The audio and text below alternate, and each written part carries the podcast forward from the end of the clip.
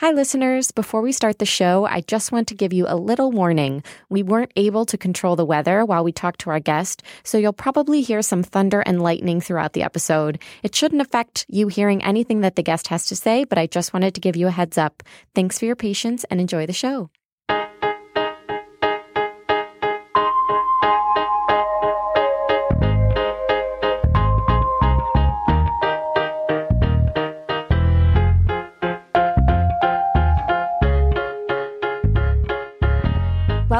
Adulthood Made Easy, a podcast from Real Simple Magazine that will not only help you navigate real life, but win at real life.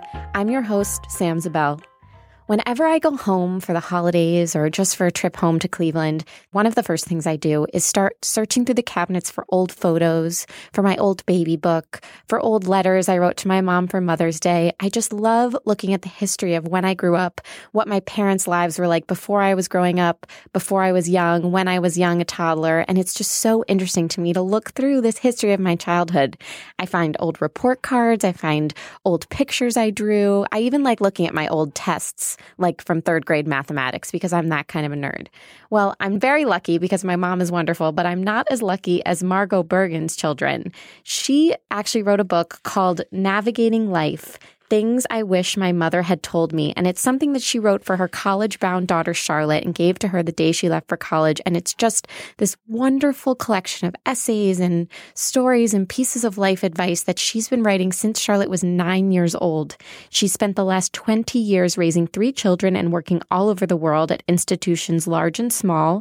She's held senior communications positions at Vital Voices, the Center for Interfaith Action on Global Poverty, United Way, and the World Bank, and is is now at ORB Media. But I'm here today to talk to Margaux about her book, Navigating Life. Like I said, she wrote, started writing it when her oldest daughter was nine years old, about the stories in it, about her relationship with her daughter, and just about the advice that I think everyone our age can also use. So welcome, Margaux. Thank you for joining me today.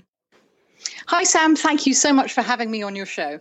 Thank you. And I, like I said, I really loved your book, Navigating Life. I mean, it's not a typical advice book where it's like, chapter one, work advice, chapter two, how to sew, chapter three. I mean, it's just kind of like you said, you you said you uh, typed up journals that you'd been keeping for years, so it it really reads so beautifully.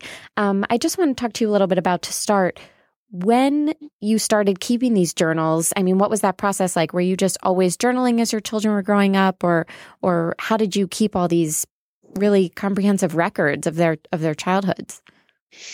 Well, what I did originally was I had never been somebody who did scrapbooking or anything like that. And I was really, really bad at sort of videoing them and photographing them. But what I had found was that I had always used a particular kind of journal for work. And um, at the very back of the journal, I would make comments about what I was doing at home, or I would make laundry lists, or, you know, sort of lists of things that I wanted to, you know, do at home. And then I realized when I started going back and looking at them, actually, there were nuggets in there of, you know, things I had done at work and comments the children had made.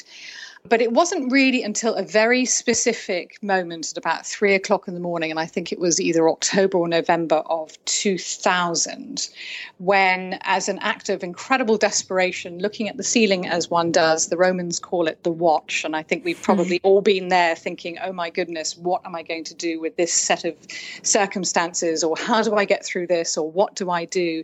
That that series of questions that came from a place of desperation in response to a series of dramas that uh, visited me and my family. And that was everything from addiction and depression and illness and job loss and death and and two parents who had suffered their own particular forms of difficulty over the years that I looked at the ceiling and I thought, what am I going to do now? So, in a sense, the genesis of the book was a rearguard action to mm-hmm. an attempt to sort out all of the drama of the day for myself. And then I thought, well, why don't I write this down to each of them. So in fact there are 3 books, which is an insane thing to admit to. oh, there are 3 there's books other than Navigating Life or you just gave Well, no, I I decided at that moment um, to write to each of them or that each of them would get oh. a book on the oh. day they went to college. oh, that's so nice. And are all of them going to be published or just this oh, first I, one? I have no idea. Oh. I, no idea at all. And actually, I've slightly blown my own deadline with my son because I'm only halfway through his, but I have given my second daughter her book. So the oh. idea was it went from survival of, oh my gosh, what can I tell my children about how I am navigating life through these terrible circumstances? And so I started literally writing in my little. Um, I won't. I won't give away the brand name because they'll think it's an advert. But these particular kinds of mm. soft black notebooks, and I just kept writing in the process of observing what I was doing every day and trying to look at how to survive. But I think Sam, what was interesting was that over the years, as some of these dramas receded, that the larger question took hold, uh, you know, the less urgent question took hold of um, how to craft a life of meaning. Right. So I went from like desperate survival mode to more of this sense of, well, actually, how do I also show them how to thrive? And I think the difficulty for me in all of this, both as a mother and a writer was how do I do this in real time? And how do I share this with them? And what am I learning as I go along? But also, how am I making a record of Charlie's life mm-hmm. as she's developing? So, from a writer's process, that was kind of complicated. But I just kept tapping away and writing longhand, which is what I always do because my son had dropped coffee on his keyboard. So, he borrowed my 10 year old Toshiba. So, I really had no option except to write with this particular. That's so that's so meditative, though, to get to write long. People say that's yeah. so good for you. So that's yeah. great. Another yeah. benefit of writing a book. well, exactly, and also meant that wherever I was traveling in the world, I just used to pull out my my book, and if there was an observation that I heard from somebody else, some of the women leaders I've been training globally over the last five or six years, I would jot something down. And it was only probably three years into the writing that I started to section it into. Well, what would she really like to learn about work? And actually, originally I subtitled it "How to Not Get Run Over in the workplace. Right. Well, and then I thought, you know, how how would it be interesting if I could talk about how you hold a conversation that is reciprocal and has the other person um, uppermost in your mind as you're talking to them. Right. And like I said, there's so much great kind of unconventional advice, but something that really struck me is I definitely had it in my mind as I was reading that this is a mother writing this to her daughter. And I just kept thinking, what if my mom had written a book to me like this? And you're really honest in this book. I mean, you're honest about your relationship with Charlotte's father and, and the separation there. And you're honest about your family's history with depression and your own relationships. And I'm just curious how you determined how honest to be, because I think you know, something I've always grown up with is that, you know, your mom is your mom and she keeps certain things from you. And as you grow, you gain access to more privy information kind of you know as you become more of an adult you get to know more mature things. But i just feel like you really kind of lay it all out there here. How did you decide what to include? And, and was there anything you you were nervous to kind of tell her about um, I think I would have been more nervous if she hadn't lived through a lot of this with me and had it be very obvious that my mother had suffered from chronic depression and I had certainly had bouts with depression. My father was an alcoholic, and alcoholism runs very strongly through our family. Oh, it and, sounds like it's raining there. yes, sorry, we now have a, a thunderstorm. Um, so, yes, yeah, so what I realized, Sam, was that she wouldn't get this until she was 18. Yeah. So, and she didn't get any inkling of it until she was 18. And I reckoned at 18 to be honest about addiction and depression and to be clear that these are illnesses that affect hundreds of millions of people. And that if I could be clear with her about how I, how I had dealt with these particular strands in my family, that if this was ever going to happen to her as a mother or depression reared its head, that she would have had somebody who was able to be clear that there shouldn't be a stigma attached to this. Let's have the conversations about addiction. How do we take ourselves from a place of darkness into the place of light? But you're absolutely right. I mean, there are certain things um, in this book that I haven't spoken about um, that are very particular to to me because I'm also a private citizen as well as a mother. And there is a really interesting balance in the how much exposure do you bring to the conversation. I think I have always erred on the fact of being fairly clear about certain taboo subjects because I think um, I think clarity in communication and keeping that line open with your children makes them gives them the confidence to ask questions. And you know i've always as a parent i haven't really wanted to hide very much from them. I haven't seen the reason to do that. And i think also being a single parent with three children i was much more exposed to them anyway. I mean they saw me struggling with money and just trying to keep it together with my career and sending them off to three different schools every day and trying to get home to cook them a meal. And you know they saw mm-hmm. the struggle just to keep things on an even keel. And um, I felt she needed some kind of explanation about who I was, and part of part of who I was was the family I came from. And what do you think was the most important thing you revealed about yourself that she didn't know ahead of time uh, that would help her kind of prepare for the future? Oh my God. and that you're also now going to reveal to me. right, right, exactly. The most important thing, um, I think the most important thing was how much I had struggled to to remain stable and to remain calm. That it took me a, a pretty major effort to keep it all together. And I think sometimes kids are born into the world where they think, you know, they're born into this structure and they've got, you know, Maslow's hierarchy of needs. They've got the sort of the basic structure and then they've got the, the lovely things on top of it. But I think, I think I wanted her to understand the effort it takes to structure and maintain a family that is loving and kind. And I, I think she kind of gets that now. She's just turned 25 that none of what appears to be easy is actually easy, that life requires a sort of consistent effort and application. I think that's probably what I was conveying to her. I think that's such an important lesson for people of this generation that that everything seems much easier than it actually is. And like we talked about a little bit, you talk a lot about mental illness and depression and I'm curious how you spoke about that to her before writing the book. And you know the book is framed as things i wish my mother had told me. So how you hope her preparedness differs from the way that maybe you and your mother spoke about it and your preparedness. Yeah that is a fascinating question. My mother referred to her depression which was chronic and, and decades long as a wobbly mm.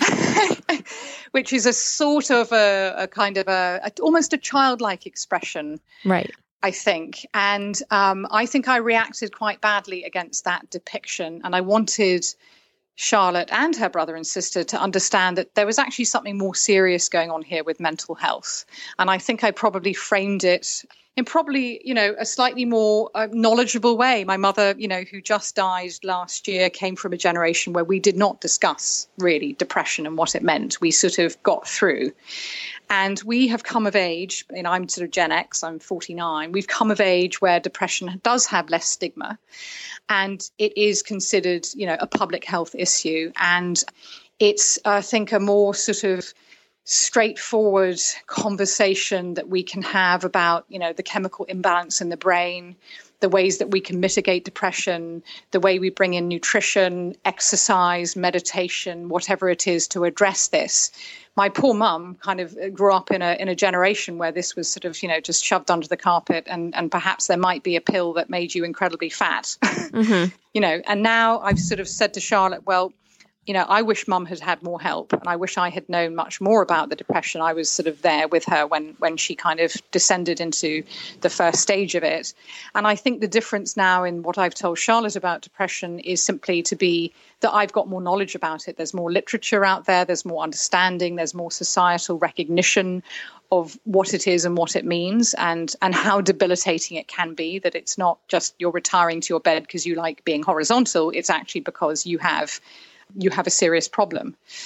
And so, in that way, I think normalizing, the, not normalizing it exactly, but but making it less of um, less of a childlike condition, which is, I think, the way my mother somewhat approached it, and making it more of a this happens to people. It tends to come in families and let's be aware of some of the the indicators of depression so basically just giving her much more of a knowledge base to deal with something like depression absolutely and you also talk a lot about work, which is something that we give a lot of advice about on this show and is definitely a point of anxiety for most people graduating college is what do I do? Does it have to be exactly what my major is?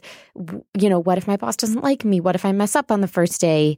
What what do you think was the most important piece of work advice you gave to Charlotte that she couldn't get in a career book that she had to get from your own experiences? I think the most important piece of advice is to remember that your boss is a human being. it's hard to remember sometimes. it is very hard. Valid. It's very sort of easy to either put your boss on a pedestal or turn them into this sort of, you know, Prada and high heels demon. Mm-hmm. And and I think that we all come to work with certain expectations, particularly when we're younger, that that you know that the boss is going to to be somebody who knows everything and who is attentive and who is structured and who has a work plan for us and who's also someone we can be friendly with. And some and some of some of that can be true at some of the time but i think the fact is that understanding that the boss has you know come from some problem at home that has nothing to do with you. So i would say probably also don't take it too personally and always be professional now, that piece of advice may come out of an advice book, but it's surprising to me how many people lose that sense that being a professional, which is just being able to kind of sit in your own area of expertise to bring a certain respect and manners to the workplace to try as hard as you can not to be too flummoxed by you know the crazy mood that your boss might be in all of that. And of course i think actually another fairly good piece of advice that I have sometimes but not always taken is choose your boss very wisely. I loved that part because I I just was talking to someone else the other day about what I thought was most important in an interview and I was like your boss and your coworkers matter almost more than the work you're doing at least at the early stages. Maybe if yeah. you could get to be a CEO one day it's different but I thought that was great advice. Yeah, and I think um, you know Charlotte and I have been having conversations based actually on the book in some ways over the last six months as she just got her first promotion and and what her boss's expectations were with that and sort of how to approach her boss who is new to her new job, the boss, and uh, you know how to how to do that in a sort of respectful way knowing that in this instance she couldn't choose her boss, she inherited the boss. So it, it's been an interesting set of conversations as the workplace has kind of morphed and changed, and the new generation comes along where you're not always at your job as long as perhaps Gen X was. Which means that you're going to have to sort of navigate these changes of company or boss more frequently, perhaps, than other generations have. And, you know, how do you do that? And how do you adjust to your boss and manage up to them? And still kind of maintain your sense of integrity about who you are and the value you bring to work. So much has changed probably since you started writing this book to Charlotte when she was nine. How do you feel like your advice has held up from when you started writing the book? And, and what did you sort of have to reevaluate and adjust as you went through the process of actually putting all of this advice together? I think I had to become a little bit more nuanced and sophisticated about the notion of relationships. I think ah, that's, was good. That was sort of the subtext here. Is I feel yeah. like yeah. the the relationship advice that I would have gotten from my mom 15 years ago is a totally different ball game now. Yeah, yeah. And I and and I had to really kind of sit down as the book was kind of coming to an end and think, oh my gosh, this is actually a totally different conversation. How do I talk to her about the notion of relationship? And I, I start off in the book talking about the most important relationship being the one you have with yourself. Right. Um, and sort of anchoring your understanding of who you are and being as you know secure about that before you then engage with other people and that that was that was hard for me to really kind of think through it. It, it took me a long time to sort of work. I had to do the, the, the joy of writing this book was that I'm actually, in a sense, working through so many of the big issues of my life in the book. Mm-hmm. so I had to kind of ask myself, hold on a minute, before I can tell her about relationships, and that would be to you know a man who she loves, uh, you know a coworker, a, you know a very deep friend. I have to do all of this working out myself so I can actually put this on paper.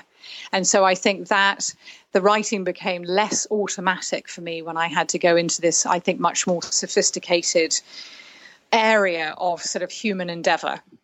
And um, we've laughed about a few of the, the bits and pieces of advice, you know, when you have a really really if you're you know a girl who has a really good male friend and you want to hold on to that friendship but as you get older things change because you know he gets a he gets a job or you get a job or you know that sort of post university sort of camaraderie sort of disappears as as you know work life takes on more of your sort of free time and you know how you balance those older friendships and you know and then how do you make the choice of a good partner? And you know I've been divorced once and had a very long partnership after that. So I am the the poster child for having had two great relationships neither of which ended, you know, uh, have been permanent. Mm-hmm. But giving her some advice about, you know, making making better choices based on understanding yourself better, so that you can make a better choice of partner. Right. And how did uh, Charlotte receive the book? Like, had you know, did she read it in one night? Had, did you guys have a lot to talk about after she read it? right. So this is where the humility of the parent has to come to the fore. so this is the first time I have ever told this story. So imagine this. She goes to university in the UK. She is standing outside her college, which was, I think, built in the 16th century. And we have just spent the day hauling up and down the stairs. There were no elevators in the 15th century. Her trunks and her bags and oh, her books. The worst. So we have installed her in Pembroke College, Oxford. And I said, you know, she looked at me and I said, I love you, but I've got something for you. And I said, I've been writing a book for you for, you know, 10 years or whatever. And here it is. And I gave it to her in manuscript form in a sort of brown, sort of manila envelope. And she looked at me and I gave it to her. And there was a very, very long two week pause. And then there was an email that said, Interesting. She's a girl of few words. Thank you for the book. I've been reading it. And that was it. So two and a half years go by. you know, she's, she's referred a little bit to the book. And the day that I send my second daughter her book, I get an email from Charlotte and it says, Hi, mum, you know that book you gave me? I lost it. Could you send it to me again by email? oh, and no. What I realized, in fact, was that she only really could absorb the book towards the end of college. Right. She was so involved with kind of, you know, adjusting to moving to the UK and, and having the book and, and, and, and stuff. And what was really interesting that I found, and this is something I'm sure that my publisher will yell at me for saying, is that as valuable as the book has been, what she really needed was not my my written words or my spoken words. What she needed was me. Right. And that was the lesson that I learned from writing the book and we laugh about the book and she she wants me to actually send her a physical copy now that I actually have some. Yeah. Um, but what i learned as a mother was that all the words in the world don't matter. What she needs at the end of the day is me to be present and accepting of her. Right. But as it stands this book will be published and if she ever loses it there's going to be so many copies she can choose from. Well yes exactly. It's it was hilarious when i got that email. I just thought well okay, that's motherhood for you. Minimize, manage your expectations.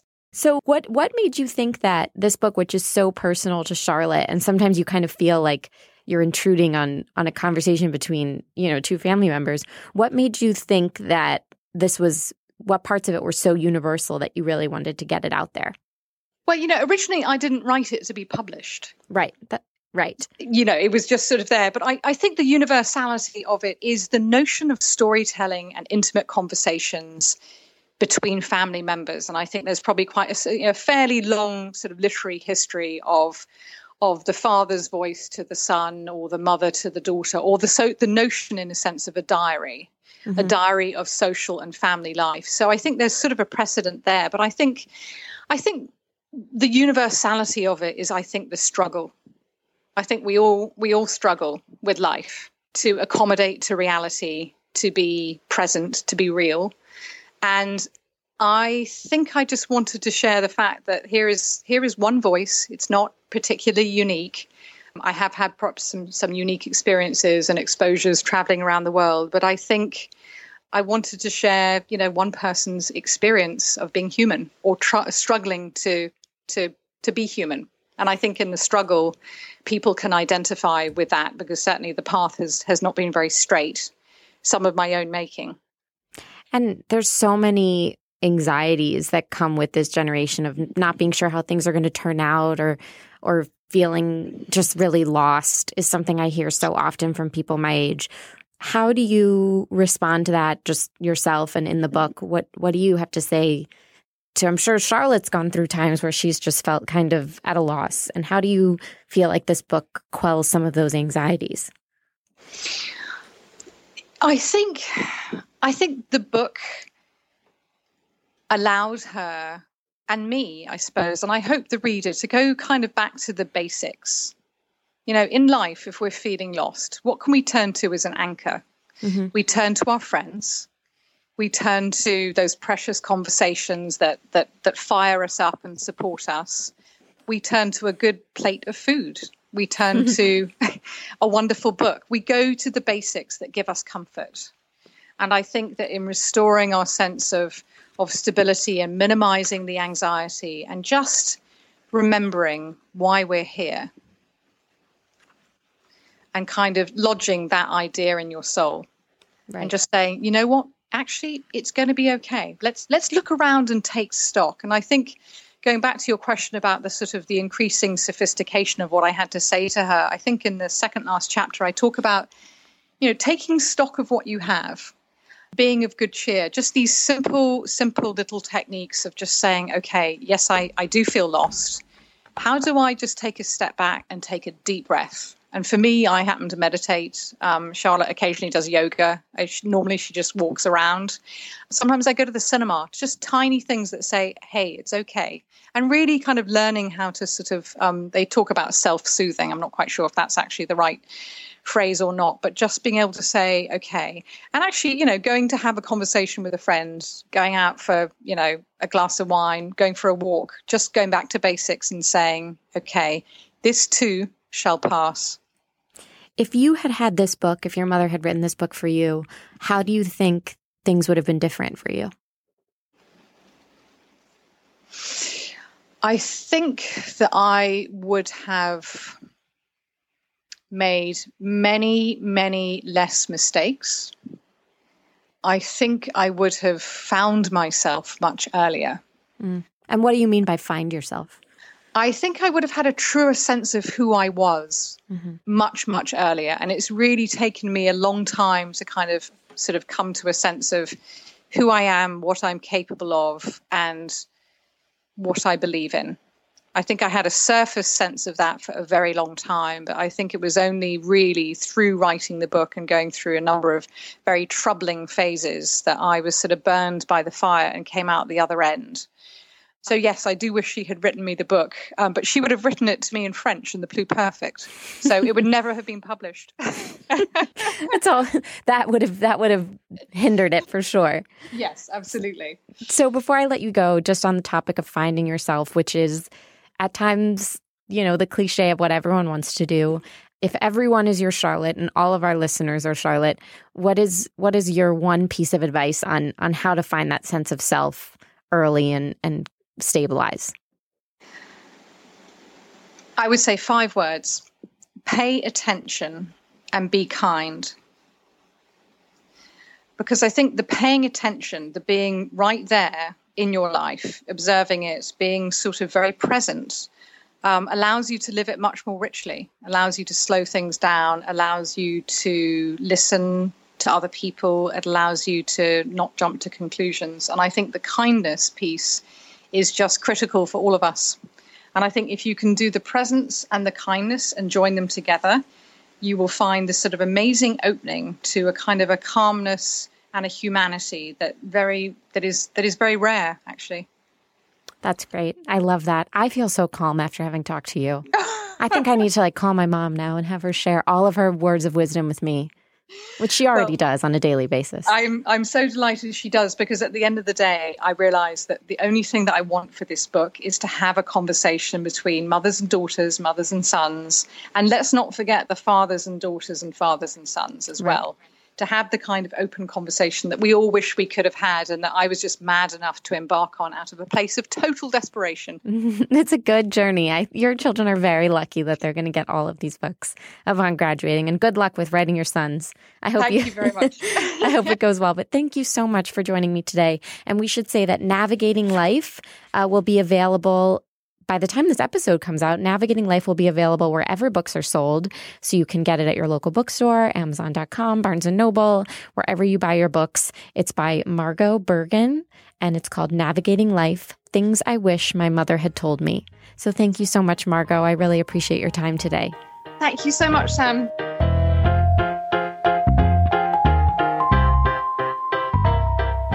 Thank you so much for joining me for another episode of Adulthood Made Easy. If you have questions or topics you'd like me to cover in the future, just tweet them to me at samzabel and I'll add them to my list. I'd like to thank our editor, Tim Einenkel, and our producer, Kristen Meinzer. And don't forget to review and subscribe and rate the episode in iTunes. The more people that rate it, the easier it is for others to find. I'm Sam Zabel, and I'll see you next time.